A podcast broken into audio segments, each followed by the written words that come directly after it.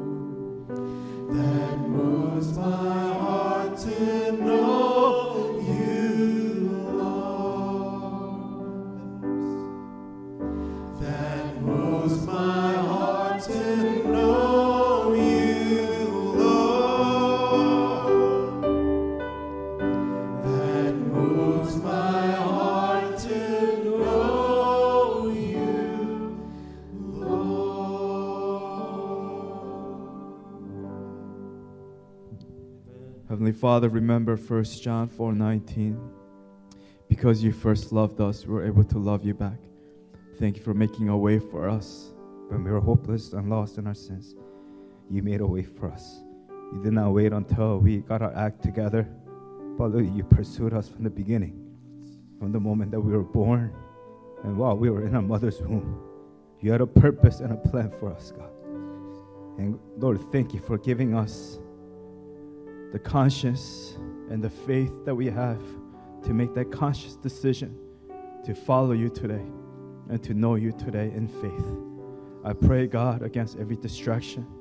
I pray, God, we'll remember back when we first committed our hearts back to you. Let us remember today of the promises that we made to God.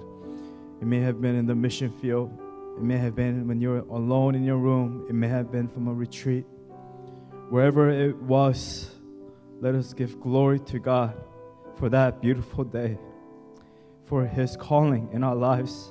May we not take it for granted for the call that He has in our lives. May we be faithful in this one life and this one chance that we have.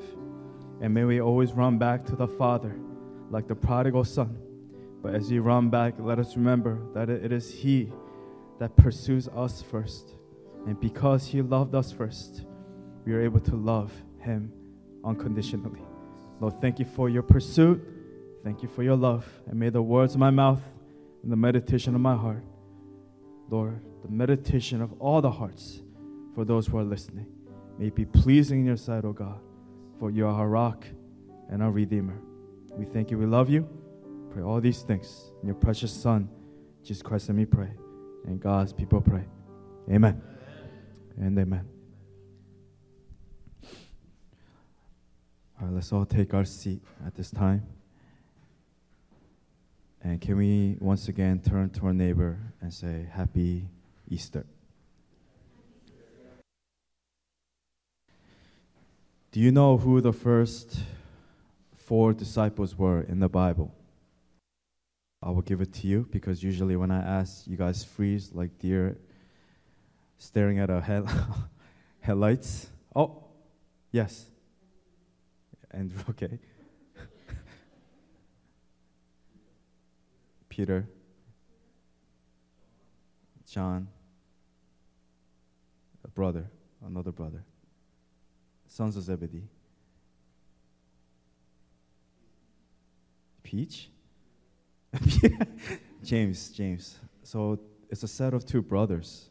Uh, so, you know, Arlene and Dan, the fact that you guys are brothers, it's a blessing. Uh, it's a blessing to be in the same church.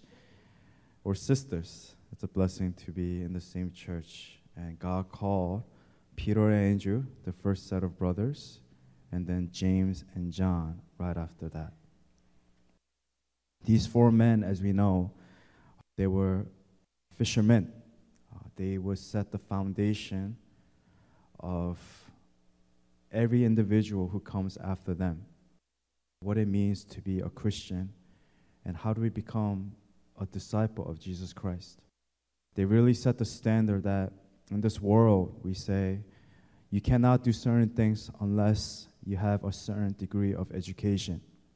You have certain amount of money in your bank account or how tall you are or how skillful you are we understand as Christians through Peter, Andrew, James, and John that God can use any individual, any person who is willing to give up everything and to follow Jesus Christ.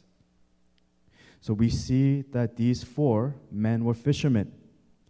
They most, like, most likely had a decent and a successful business because we know that they come from a line of fishermen we know that their father was a fisherman, so they most likely had taken over their father's business. We see in this story that we're about to read in Matthew, Mark, and Luke, we see that they give up everything. They leave their profession, they leave their career, they leave their father to follow Jesus Christ. And the next three years of their life will be full of crazy miracles, ups and downs. Again, these were Jewish men. Let us understand that context. So, as Jewish men, they would become familiar with all the legends that they would have heard in the Old Testament the story of Moses, the story of Elijah, and that one day a promise that a Savior will come into this world to free the people from sin. And they would hear the story, but in their minds, it would be a fairy tale. Who would have thought that these men would become legends themselves as they embarked on this journey, as they followed Jesus Christ in the beginning when Christ called these first four men and the other eight later. Let me just set the stage for the message with these three scriptures.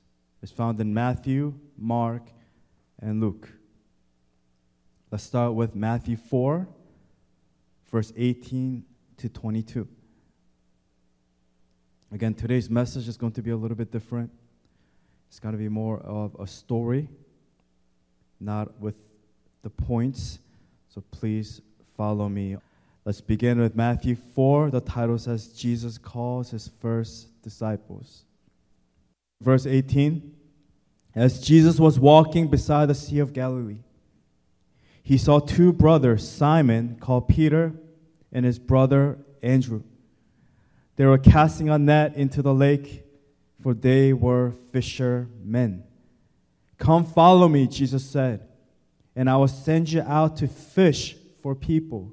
That's where the phrase fisher for men comes from. At once they left their nets and followed him. Going on from there, he saw two other brothers, James, son of Zebedee, and his brother John. They were in a boat with their father Zebedee, preparing the nets. Jesus called them, and immediately they left the boat and their father and followed him. Mark's version is almost identical. Can you turn with me to Mark chapter 1, verse 16 to 20? The title is the same. Jesus calls his first disciples. It says in verse 16, as Jesus walked beside the Sea of Galilee, he saw Simon and his brother Andrew casting a net into the lake, for they were fishermen. Come follow me, Jesus said, and I will send you out to fish for people. At once they left their nets and followed him. Verse 19 When he had gone a little farther, he saw James, son of Zebedee, and his brother John in a boat preparing their nets. Without delay, he called them, and they left their father Zebedee in the boat with the hired men and followed him. And lastly, let's all turn to Luke chapter 5, verse 1 through 11.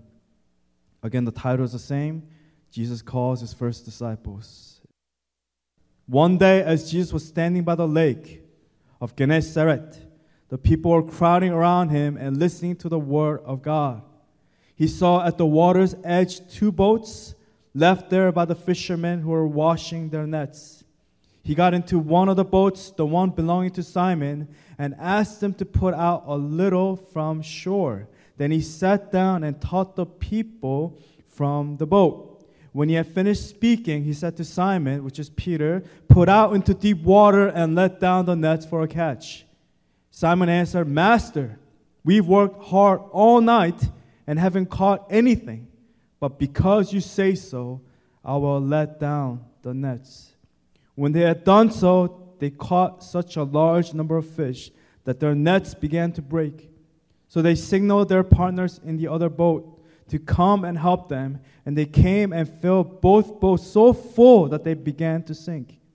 When Simon Peter saw this, he fell at Jesus' knee and said, Go away from me, Lord, I am a sinful man. For he and all his companions were astonished at the catch of fish they had taken. And so were James and John, the sons of Zebedee, Simon's partners. Then Jesus said to Simon, Don't be afraid. From now on, you will fish for people. You'll be fishers of men. So they pulled their boats up on shore, left everything, and followed him. Amen. And amen. Whenever we find the description in the Bible in the night, they are not successful. But when Jesus comes and teaches them, he teaches them in the light, early in the morning or during the day, which is a symbol of hope. Just like us on Good Friday, that was our evening.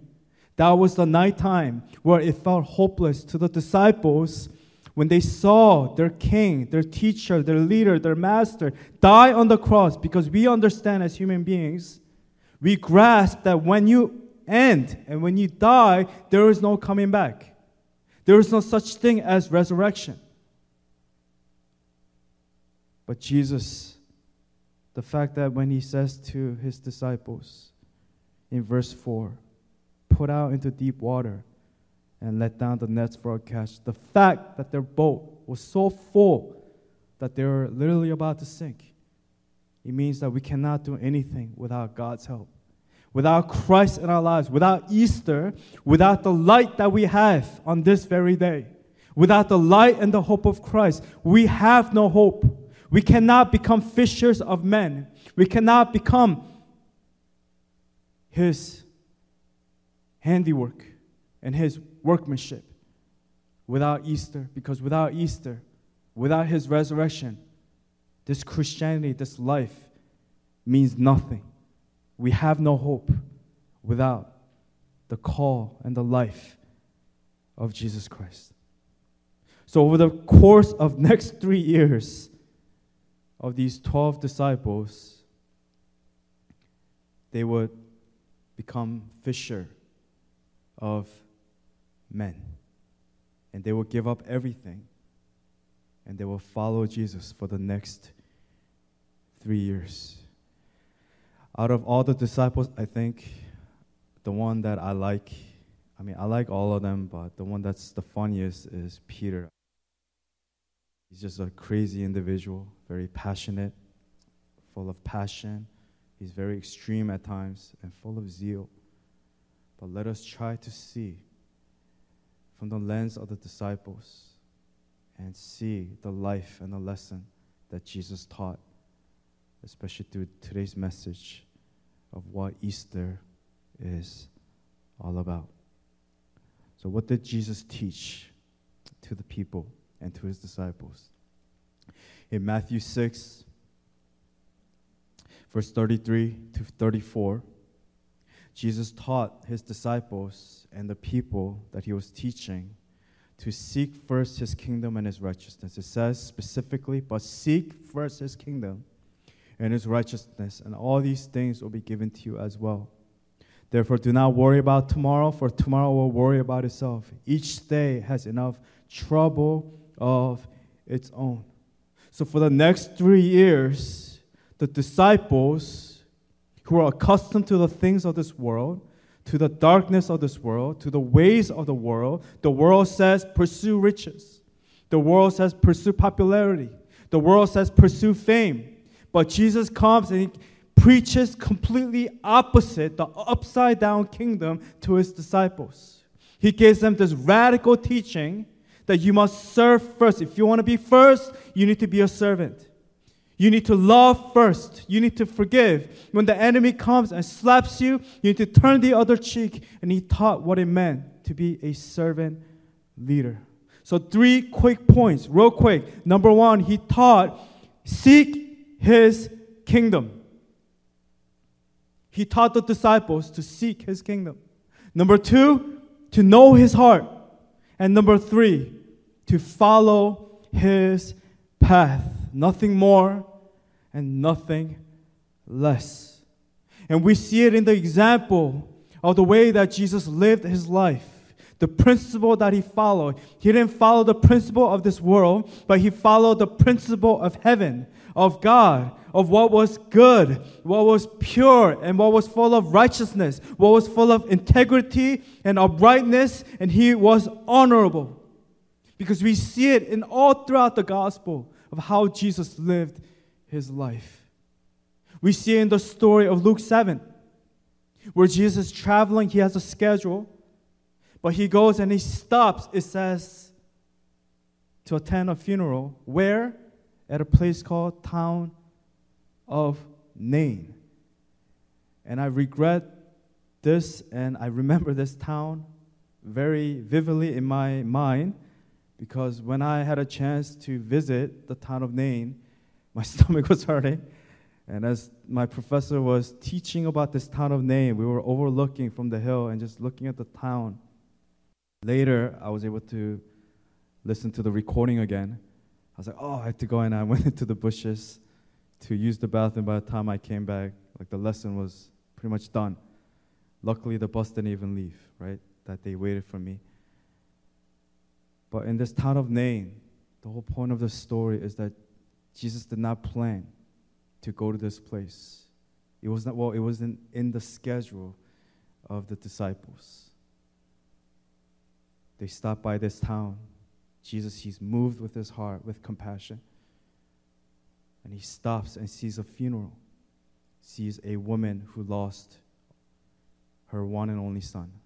No husband. The Bible says she was a widow.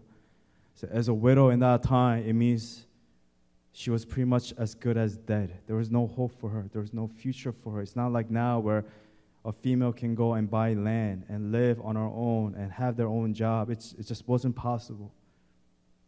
Jesus moved with compassion. He goes, touches the bier, the coffin, and raises the dead son back to life brings him back to the mother and brings the gospel, the truth, and life in this woman's dead life.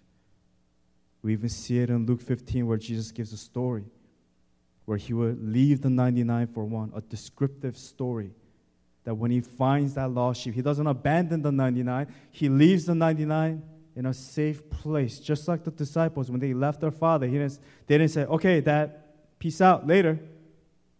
The Bible gives us a description that in Mark 1, that they left their father Zebedee in the boat with the hired man and followed him, meaning they were responsible. Jesus, he leaves the 99 in a safe place and he pursues that one lost individual, that lost sheep. And he gives a story that we are only strong as the weakest link. The team, the family is only strong as its weakest link. And we see the story of how Jesus lived his life. Luke 19:10 says, "For the Son of Man came to seek and to save the lost." The Gospels it shows how Jesus radically changed the world in his lifetime. And he prompted the disciples, his beloved children, his followers, his friends. He taught them the complete opposite of what the Jewish people thought during that time. The Jewish people thought that the Messiah would come in power, in military power, with power and strength. But Jesus, he came quietly, humbly, Isaiah 53 says.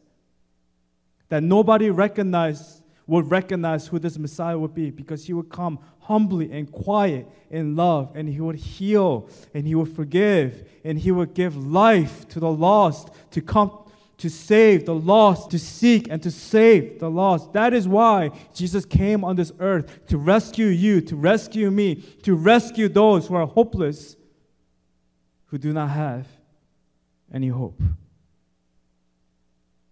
The Jews during that time, they thought the Messiah will come and overthrow the Roman Empire and free the Jewish people. But how wrong they were. Jesus taught them to be humble. He didn't just say, Do what I say. He walked the talk. What he said, he did. And his disciples followed him because he would set the way and make a way for his disciples. When the disciples would have an argument or discussion of who is the greatest among them. You know, we see Peter and John, they're just going back and forth. And when they're having that discussion, who is the greatest among them, Jesus teaches them in Matthew 20, 26 to 28, not so with you. As Christian men and women of God, not with you. Don't discuss who is the greatest among you. Instead, whoever wants to become great among you must be your servant. And whoever wants to be first must be your slave. Just as the Son of Man did not come to be served, but to serve and to give his life as a ransom for many. The disciples would often argue who is the greatest among themselves, who is numero uno, first. But Jesus says, Not so with you. Not so with you. For I did not come to be served, but to serve and to give my life as a ransom for all. He was talking about his sacrifice on the cross. At this point, the followers of Jesus, the disciples, they would not fully comprehend, they did not fully understand that Jesus was teaching about the upside down kingdom. The world says, the first shall be first. But Jesus comes and teaches this radical teaching. Rather, the last shall be first. That whoever wants to become great must become a servant. Whoever wants to be first, he must become a slave. Follow my example. And we see it in the way that Jesus loved his men his disciples, the woman, Mary, Martha, we see the way that Jesus interacts with the woman at the well, a Samaritan woman. We see the way that Jesus heals the sick, the blind, the mute. We see the way that he goes and the leopards, Hansen's disease that we call it now at that time when you were a leper and you had leprosy. You're an outcast. No one touches you. Jesus, he could have healed this man with leprosy with his words because it was disgusting to touch. Some of us, we serve in homeless outreach and we try our best to avoid touching. But there's something intimate that it brings a relationship that it brings, the freedom that it brings to that individual when there is an encounter with a physical touch. Jesus goes and he touches the man with leprosy. He touches the coffin. When a teacher is forbidden from touching a dead body, it is against the Jewish culture and the custom, but Jesus goes and he breaks all of them and he touches it and he brings that individual back to life. He touches the man with leprosy to fill him with love. For he hasn't touched anyone, I'm sure. No one has touched him for years. His family would have to abandon him. He would be left alone as an outcast, alone. No one can touch him, no one can go near him. Children can't even talk to him. But Jesus completely changes history and goes and he touches this man with leprosy.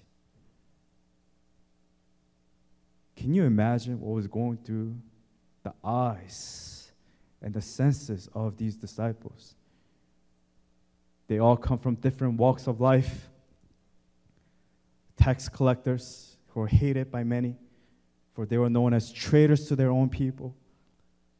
Fishermen, same profession as shepherds,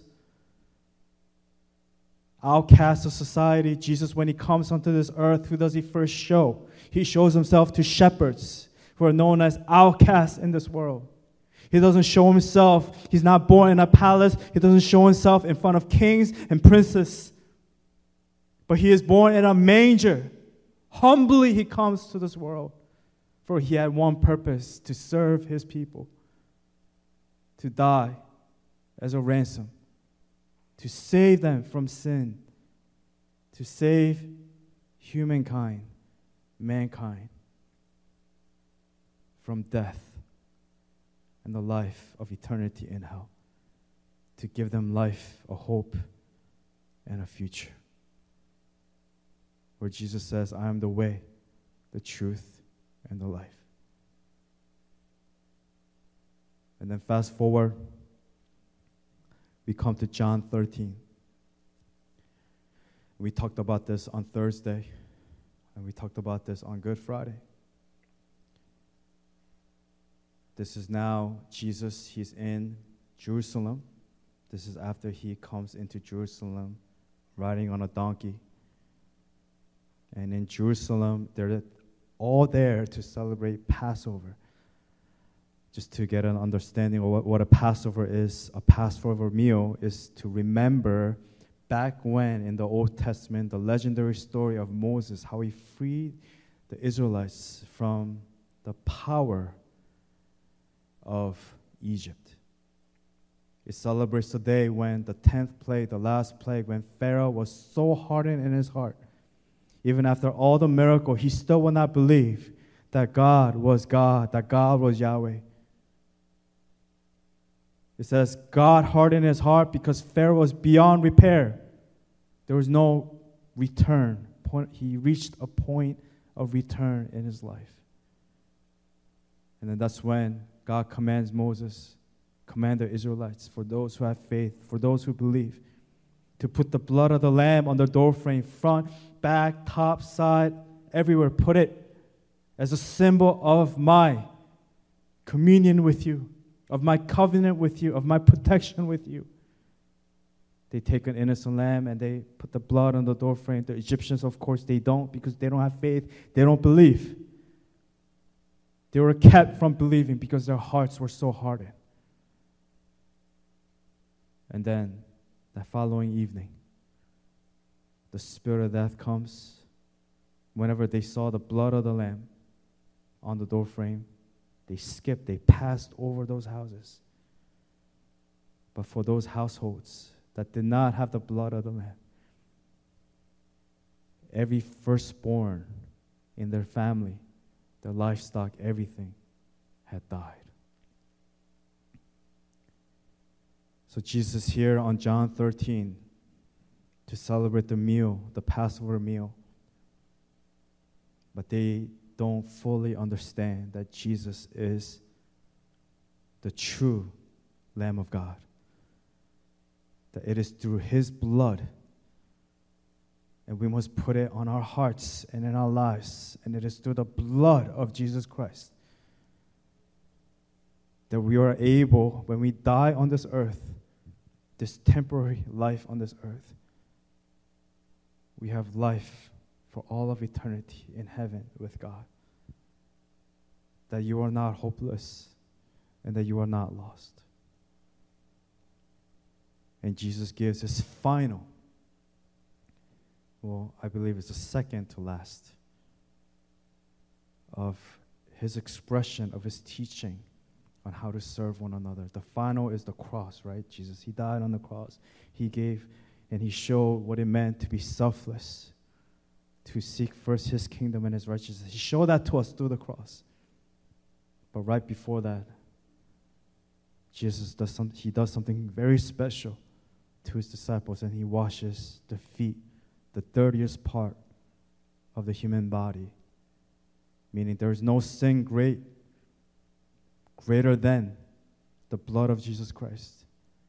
There is no sin that is greater than the sacrifice and the weight of the cross. For we are all sinners and lost, but it is through the cross of Jesus Christ that we are crucified with Him. And it is no longer that we live, but it is Christ that lives in us. And in this story, John 13, verse 4 to 5, it says So he got up from the meal, took off his outer clothing, wrapped a towel around his waist. A teacher does not take off his outer clothing. So, for Jesus to take off his outer clothing is a symbol of great humility. Wrapped a towel around his waist like a worker, like a slave. like a servant. After that, he poured water into a basin and began to wash his disciples' feet. The dirtiest part. Drying them with a towel that was wrapped around them. And Jesus asked this question Do you understand what I am doing for you? Can you imagine what's going through the heart of Jesus as he's washing Judas's feet, knowing that he, is, he has already betrayed him, knowing what he's about to do in the next few hours, that he will hand them over to the Jewish leaders for him to be persecuted, to die on the cross, knowing that this will be his last remaining few days here. Can you imagine the weight of the heart of Jesus as he's having this meal with his disciples? And in this meal, Jesus would declare that one of you will betray me and that you will all scatter on account of me. Jesus says specifically in Matthew 26, verse 31, Jesus told them, This very night you will all fall away on account of me. For it is written, I will strike the shepherd, and the sheep of the flock will be scattered. Remember, He is our shepherd. When there is no shepherd, the sheep will run, roaming around. They will have no hope, no purpose. They are open to being attacked by wolves, by other animals to be eaten. Sheep are not smart animals. So they will lead each other blindly, take each other places where they will fall over a cliff. If there's no protection, the sheep cannot exist. This was to fulfill the prophecy that was given in Zechariah chapter 13, verse 7, fulfilling the prophecy where it says, And those who are of the Jewish descent, they will be familiar with that phrase. I will strike the shepherd, and the sheep of the flock will be scattered, where it comes from Zechariah chapter 13, verse 7. Strike the shepherd, and the sheep will be scattered. We thought during the whole riot, during the whole shooting, when riots were going on, we thought that was chaos. We watch movies like Wars and we hear stories of wars and we think it's chaos. Yes, that is chaos. But spiritually speaking, there was no greater chaos that was happening during compared to this moment where the King of Kings, the Lord of Lords, would die on the cross, would be beaten, spat on, humiliated, wrongly accused, innocent and the sheep will be scattered. And the disciples would reject this ridiculous claim. And they have the audacity to say, Jesus, I promise you we will never disown you. I promise you nothing's going to happen to you. How wrong they were. Just like Jesus said, in Matthew 26 31, fulfilling the prophecy, Zechariah 13 1. 13 7. They all leave and they all reject according to exactly what Jesus said that they would do. I'm almost finished. Jesus, He goes on the cross. But before that, he goes to trial, a fake trial. He's already claimed guilty. The people are out there to kill Jesus, to wrongly accuse him. And Jesus, he goes on the cross. And in his very final moment, let us all turn to Matthew 27, verse 45 to 46. It says, From noon until three in the afternoon, darkness came over all the land.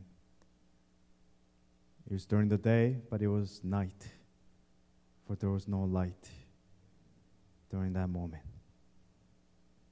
About three in the afternoon, Jesus cried out in a loud voice, Eli, Eli, lama sabachthani, which means, my God, my God, why have you forsaken me. Found all alone, just like the Psalm, chapter 22, where it says, My God, my God, why have you forsaken me? Why are you so far from saving me? So far from my cries of anguish. My God, I cry out by day, but you do not answer. By night, but I find no rest. It should be bright. It was during the day, but it was night. Symbolically, it was evening. Satan thought he had won. Finally, the Messiah, if we kill him, it's finished, it's over. Just like the movie Chronicles of Narnia. They thought they had won the battle. They thought they had won the war. Jesus is up on the cross. He's thirsty. The audacity of these people, they don't give him water, but they give him vinegar. Immediately, Matthew 27, one of them ran and got a sponge. He filled it with wine vinegar put it on a staff, and offer it to Jesus to drink. I think the last thing you want to drink when you're thirsty is vinegar.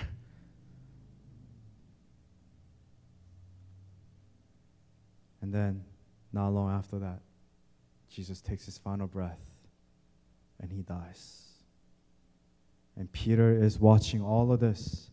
The Bible says, a stone throw distance. So, however far you can throw a stone, he's keeping his distance not engaging like a coward, just watching his beloved teacher, his beloved friend, his leader, taking his final breath. Matthew 27 51 says, And when Jesus had cried out again in a loud voice, he gave up his spirit. At that moment, the curtain of the temple was torn in two from top to bottom. The earth shook and rocks split. There's symbolism in that, a spiritual symbolism in this. That when Jesus cried out in a loud voice, where he gave up his spirit, at that moment, it was finished. The curtain of the temple was torn in two from top to bottom. Do you understand what that means? The curtain is a thick curtain that a human being cannot rip. It is one of those heavy curtains. You guys ever try picking up a curtain or a carpet on your own? It is impossible. There's no way that you could rip a textbook with your hands. They say when someone comes at you with a knife, roll up a magazine and use it to defend yourself. That's how strong it is. The temple is where it kept the Holy of Holies, the holy place where the Ark of God was. If you go back to the tabernacle, that's where the temple was.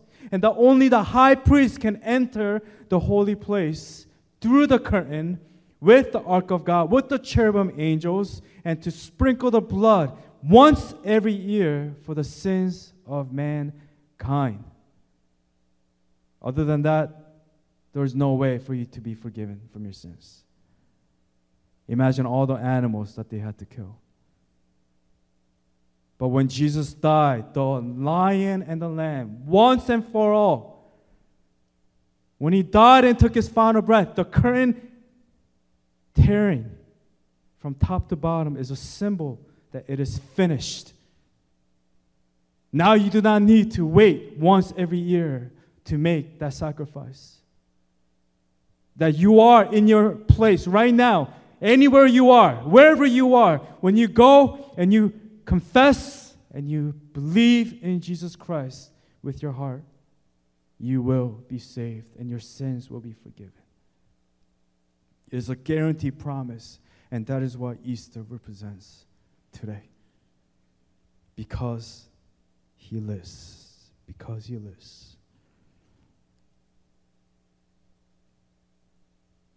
The curtain of the temple was torn in two, top to bottom. The earth shook.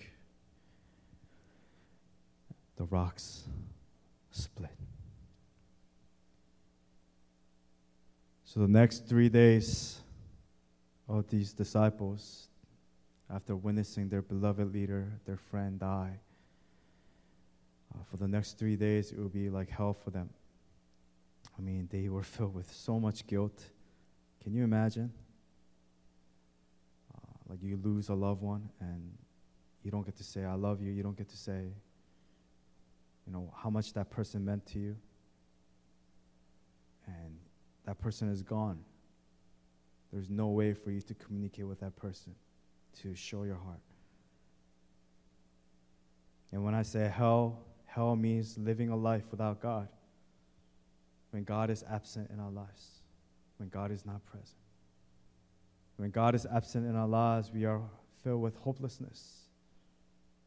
You may be happy here and there once in a while, it's good. You get a gift, you're happy for a moment, but it's all happening because of your happenings.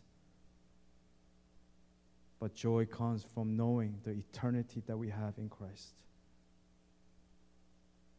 Imagine the hopelessness that they felt. Imagine the guilt that they felt.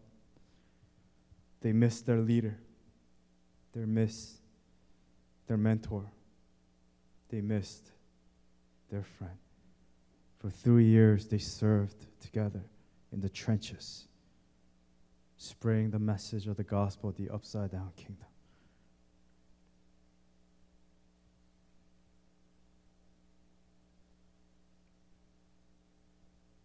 And I'm closing with this. We all know the story of Jesus coming back. And I think we've grown accustomed and too spoiled from this truth. And we need to check our hearts right now, this afternoon, and understand what Easter is all about. Jesus comes back, he reveals himself to his disciples, he shows them the mark of the nail in his hands, the scars in his body. For every whip represents his love for us. They see their King of Kings, the Lord of Lords, come in the flesh to reveal himself once again, and that he overcame death and death in itself. Here's how foolish the disciples were. The scripture tells us that they go back to their old life of what was familiar to them, of familiarity. Hence, they go fishing. Remember in the beginning, I told you that they were what? Fishermen. A lot of times when, when, we, lo- when we lose focus and purpose in life, we go back to what we're familiar with. For example, for me, a lot, one of the things that I struggled with was friendships. So when I would feel empty and I want to fill myself, I will go back to old friendships, old habits, and we all we all have something that brings us back to our default mode before we met Christ. Hence, in this case, they go fishing. And there is nothing worse than living a life of hopelessness, of lukewarmness, and going back to your old way of life. And as Christian men and women of God, we are now called to go back to our old ways of life, old habits, addictions, relationships, old dreams, old lives. That when we meet Christ, and this is only possible because of Easter, this is only possible because of his resurrection. We're able to embrace and move forward in this new dream and new purpose that God has given you and God has given me. There is no going back. How can the disciples go back? But in this case, they go back to their old profession, to what they knew. So, Peter, I'm sure, the leader of the group, he comes up and he's like, hey guys, you know, let's just go back and let's just go fishing, you know, because they're, they're down and about and they're just trying to make themselves feel better. And then it says here in John chapter 21.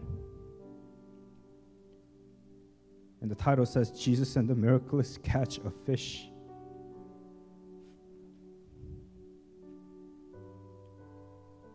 It says, Afterward, Jesus appeared again to his disciples by the Sea of Galilee. Going back to the beginning, the origin, that's where they were called. They were at the Sea of Galilee. When they were first called by Jesus in Matthew, Mark, and Luke. It happened this way Simon Peter, Thomas, also known as Didymus, Nathanael from Cana in Galilee, the sons of Zebedee, and two other disciples were together. Remember, they lost one disciple, Judas. He killed himself. He's not in the picture. Please do not be like Judas and be hopeless and lost. But continuing on, I digress. I'm going out to fish, Simon Peter told them, and they said, We'll go with you. So they went out and got into the boat. The boat, whenever we talk about the boat, we talk about and we remember the story of Jesus calming the storm in a boat when he's found sleeping. Never go out into the storm, into the water, without Jesus being in your boat. But that night, remember, night represents a life away from God. And the best time to catch a fish is when? Nighttime or early in the morning. But they choose at nighttime to go fishing here.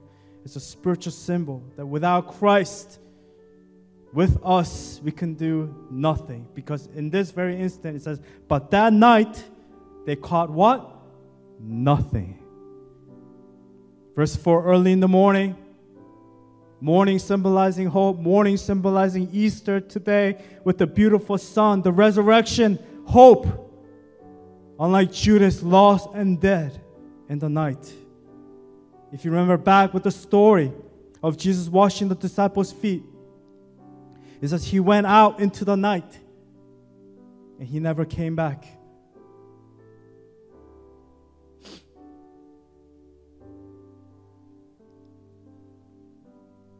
Early in the morning, Jesus stood on the shore.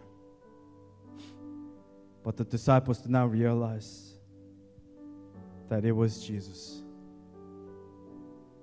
He called out to them Friends, not enemies. Friends, haven't you any fish?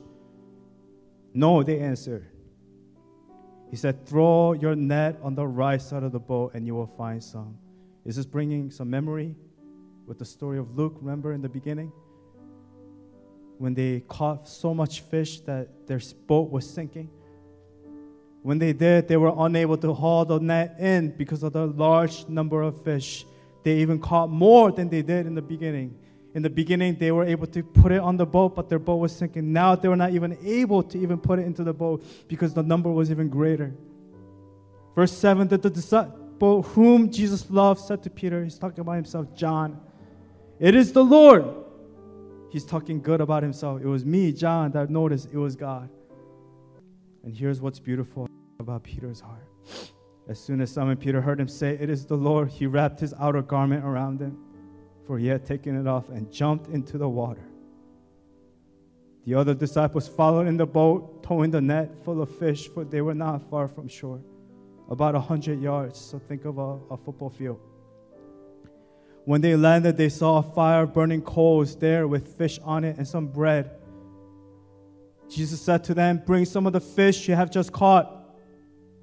So Simon Peter climbed back into the boat and dragged the net ashore. It was full of large fish, 153, but even with so many, the net was not torn.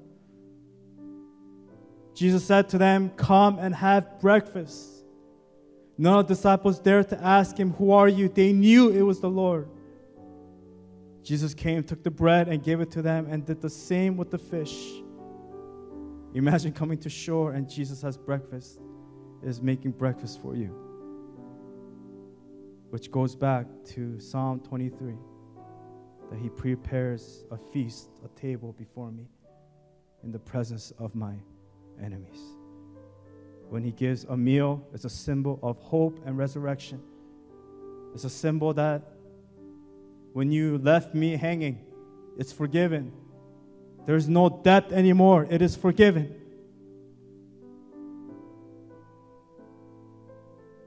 This was now the third time Jesus appeared to his disciples after he was raised from the dead. And Jesus gets personal, and He is getting personal with you. The title here says Jesus reinstates, in other words, restores Peter. Verse 15 When they had finished eating, Jesus said to Simon Peter, Simon, son of John, do you love me more than these? Yes, Lord, he said, You know that I love you. Jesus said, Feed my lambs. Again, Jesus said, Simon, son of John, do you love me? He answered, Yes, Lord, you know that I love you. Jesus said, Take care of my sheep. The third time he said to him, Simon, son of John, do you love me? Peter was hurt because Jesus asked him the third time, Do you love me? He said, Lord, you know all things. You know that I love you. Jesus said, Feed my sheep. Very truly, I tell you, when you were younger, you dressed yourself and went where you wanted. But when you are old, you will stretch out your hands, and someone else will dress you and lead you where you do not want to go. Jesus said this to indicate the kind of death by which Peter will glorify God. Then he said to him, Follow me. He's reminding Peter from the beginning that you will fish for people, that you'll be fishers of men. Now he's teaching him that you will be a shepherd, take care of my sheep, to take care of my lamb. He's reinstating Peter, he's giving him his purpose. Your job is not to go and fish for actual fish, but for fish to be a fisher of men to spread the message of the truth, to spread the message of salvation, to spread the message of Easter, of my death and my resurrection. And because I live, you also live, and you shall live from here on now, not to going back to your old way of life, but to this new life, to this new place, new calling, where I'm calling you to go. And verse 18 and 19 is actually very sad when it says you dress yourself where you want it when you're young, but now when you're old, someone wants to lead you to do things that you do not want to. When it says to indicate the kind of death that Peter will glorify God. In the beginning, Peter was a coward. He couldn't even stand strong against a little girl who was saying, Hey, aren't you that guy who was with Jesus? And he said, No, no, no. He comes 180 degree full circle. This is a legend that we all don't know for sure. Well, is to talk about the death in which Peter will glorify God. Under Emperor Nero, under the Roman Empire, he will be crucified also like Jesus. But the legend says that I am deemed unworthy to be crucified the same way as my Lord and Savior. Crucify me upside down, and that's how he Peter would die.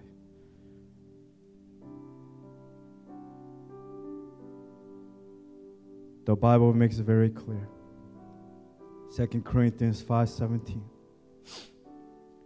Therefore, if anyone is in Christ, the new creation has come. The old has gone, the new is here.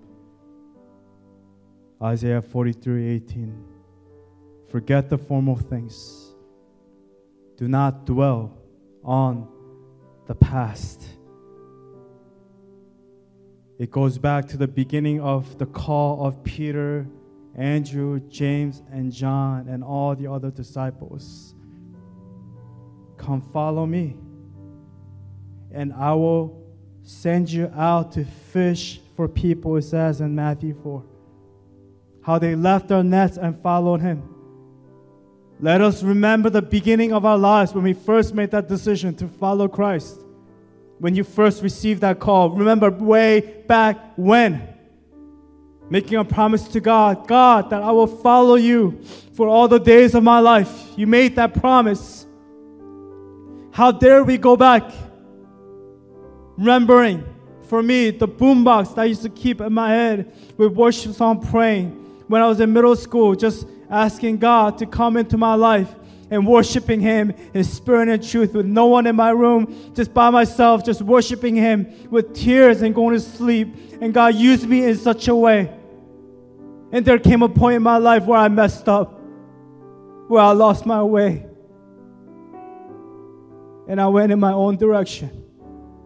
And it was at the age of 16 when I've gotten arrested and got in trouble with my friends.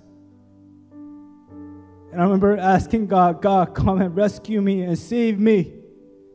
God, I promise today and from here on out, no more compromises. I'll follow you for the remaining of my days. I'm at the age of 30 something now. And there was never a moment where I've given up in Christ, for He has never given up on me. That no matter what you're going through, no matter what your situation may be, may you remember what Easter is all about. That because He lives, I live. And because He had He lives and He overcame death, you and I we have hope and hope to the full. And that's what it means for Peter here today. And it's not just for Peter, it's for all of us. It's Christ reinstating us to the purpose of life, of how you need to live your life. What are you living for? What are you hoping for? What are your dreams? Your dreams don't count if your dream is not found in Christ. May your dreams be in God and be found in Jesus Christ. And here, John chapter 21, where Jesus reinstates Peter. Going back to the beginning, Matthew 4, when Peter is first called, is filled with such a powerful spiritual meaning. Jesus here is offering Peter forgiveness, a second chance, love unconditional, and a life eternal in Him. Jesus, He provides Peter purpose, purpose, purpose. Galatians 2:20, can we all read together? Ready? One, two, three. I have been crucified with Christ, and I no longer live, but Christ lives in me. The life I now live in the body, I live by faith in the Son of God who loved me and gave himself for me. And John 14, 19. Ready? All together. One, two, three. Before long, the world will not see me anymore, but you will see me. Because I live, you also will live. Amen. Amen. Let us turn to our neighbor right now and say, Happy Easter. Let us turn to our neighbor and say, Christ is risen.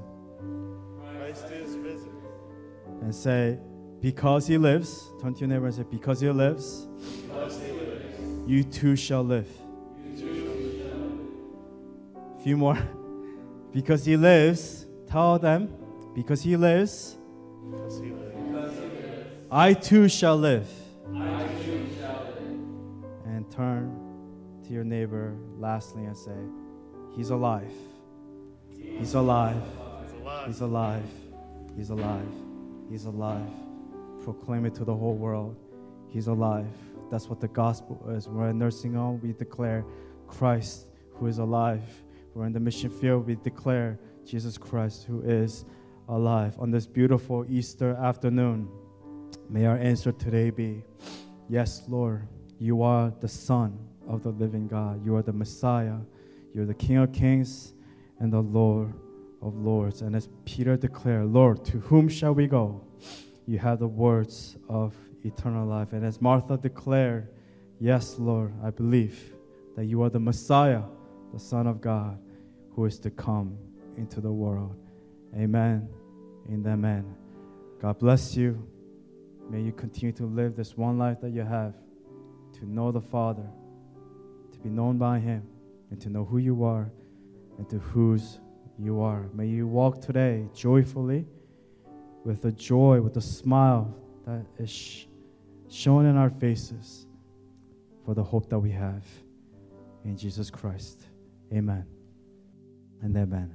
At this time, I want to invite the praise team to please come up.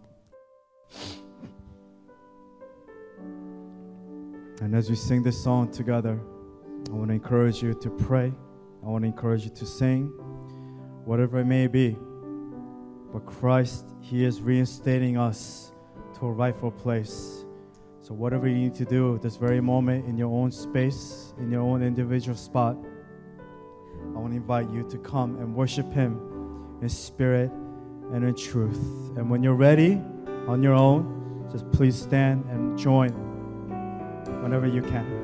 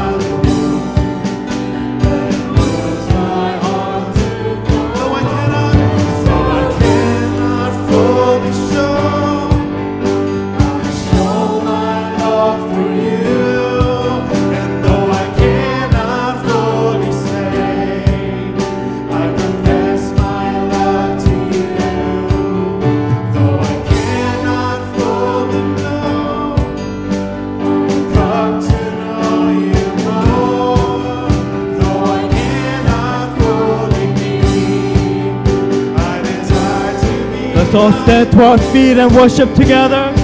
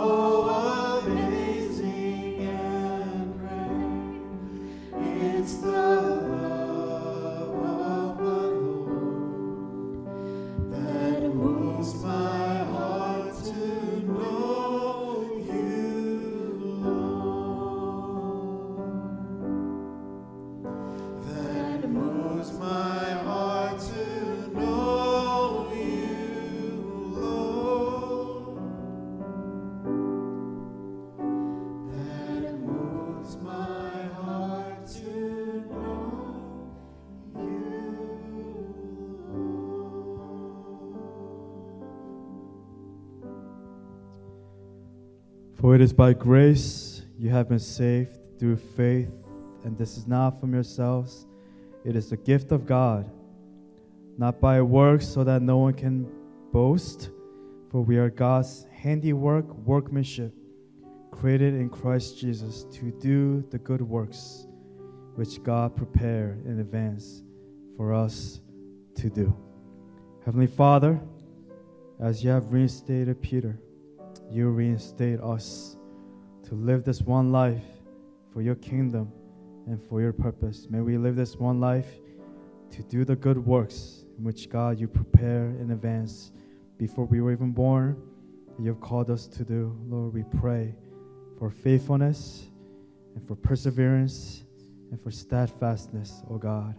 That when we fall seven times, we will get right back up and continue on to do it again and again and again. For it is you that holds us, for it is you that strengthens us, it is you that leads us. We give you all the glory and all the honor because you lives, and because you live, I also live. I pray all these things in your precious Son, Jesus Christ, and me pray, and God's people pray. Amen and amen. Heavenly Father, just thank you for just giving us this day, Father. Just come here and just worship you and just praise you on this Easter Sunday. I just thank you for just um, giving us this message today by Reverend Andrew. And I just ask that that we will always remember the meaning of Easter. We should always remember that because he lives, that we are also allowed to live, Father. And Father, I just thank you for just giving us your the greatest gift, giving us your son, and giving us some meaning to our lives. And just a teacher, but not only a teacher, but someone who serves your people, Father. Thank you, Father, and please accept this offering that we have prepared for you and to uh, let us just further your kingdom. Uh, thank you for everything, and I pray in Jesus' name. Amen. Okay, so as you all know, Yoon will be back one more time later in about two weeks, is it? Yes. Without that, I think just overall, as a whole, just Yoon, I'm glad that he's leaving on Easter, especially after hearing the message today and being able to worship together. I pray that Yoon, with the last memory that you would have here in this place, is not missions or anything else, but your last day here would be remember with great joy as you remember Easter. That because He lives, we live. And whenever you go through trials and hardships, and whenever you go through difficulties, I want to encourage you today to always remember the last message, the life of Jesus Christ, that He has called you to be His disciple, and that for you to just follow Him for all the days of your life. Don't get lost over there in Seattle. Don't get too many girlfriends. Uh, don't become too popular there, Yoon. But always keep yourself grounded. Uh, find a good, healthy church and continue to dive into the Word. And you're not that far from Josh, so you guys can have sleepovers here and there and have a pillow fight. I don't know, whatever you guys do. Uh, you guys can keep each other in co- company, and we will come and visit you. I promise you we'll come and visit you. And you're not a stranger. Uh, this is your root, this is your home. Uh, we'll continue to be praying for you. And don't forget, um, you know, we're grateful for your presence, we're grateful for your prayers. I've been very blessed through your offering prayers these past two weeks. Um, well, he's leaving Saturday, so we have the week to see him. So I don't know why Yoon's crying, but we have a whole week to see him during the week. Let's just continue praying for Yoon and for protection, for God to protect them in all that he does. So, Yoon, if you could just come to the front right now as we're here together, Let's just pray for God's protection and for God's blessing to be upon you and in his life and for the future. And let's just all come together and pray a prayer of blessing and for God to continue to pour out his unconditional love in his life. Let's all circle Yoon right now. Don't worry about yeah, just come close, come close. Let's just all extend our hand and let's just take this moment right now to pray for you together. Let's pray together.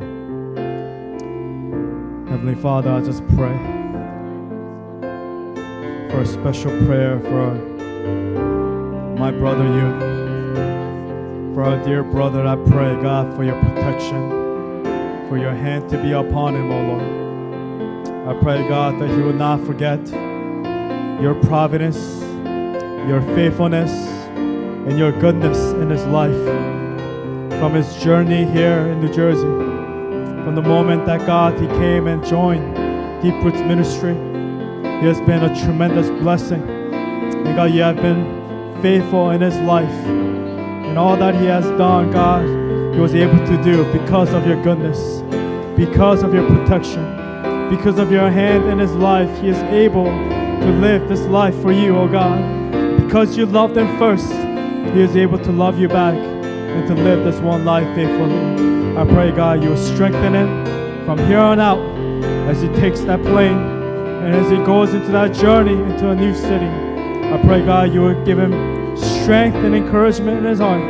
Remind him once again, always, every single moment, that when life gets dry, when life becomes mundane, that he will not forget the love that he has found in Christ, that he remember today's message. Because he lives, that he also will live forever and ever. And I pray for protection. I pray against any attack, any plan of the enemy in the name of Jesus Christ. I pray, God, that you will find a church that will keep him grounded in the love of Jesus Christ. That he will not forget who he is in Christ. That he will remember you and he will follow after you. and who will always pursue after you. In all that he does, may his life be a blessing. And may you continue to pour out your blessing upon his life. I pray, God, for the brothers here in this place. They will learn to keep each other in check and to be there for one another and to strengthen one another and to pray for one another. We give you all the glory and all the honor.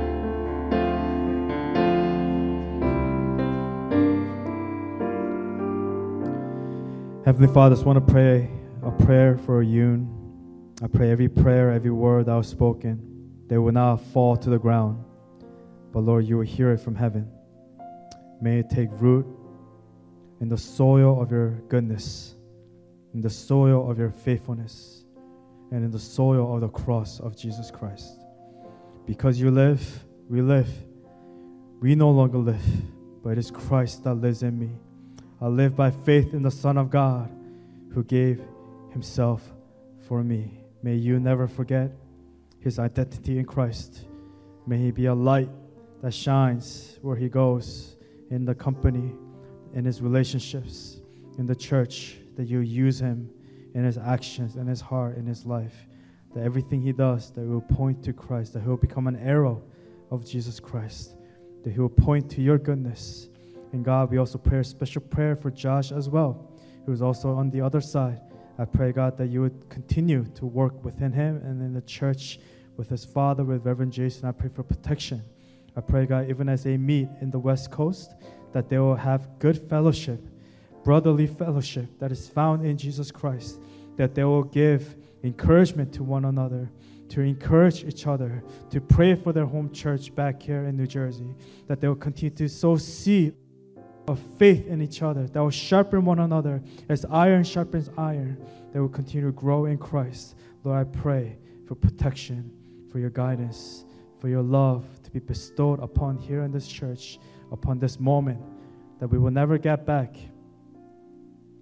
Let us appreciate and be grateful for this very moment that you have given us to worship you in spirit and in truth. You love you dearly. We'll be praying for you. We're always here for you. And We will always root for you. We pray for nothing but the best and all the good things that God has in store for your future and for your present. Lord, we seal every prayer, every prayer, every word, every heart. We lay it down at your feet. We thank you. We love you. For all these things. In your precious Son, Jesus Christ, and we pray. Amen. Let's sing this song as a declaration of our faith in Jesus Christ, the path of life in Jesus.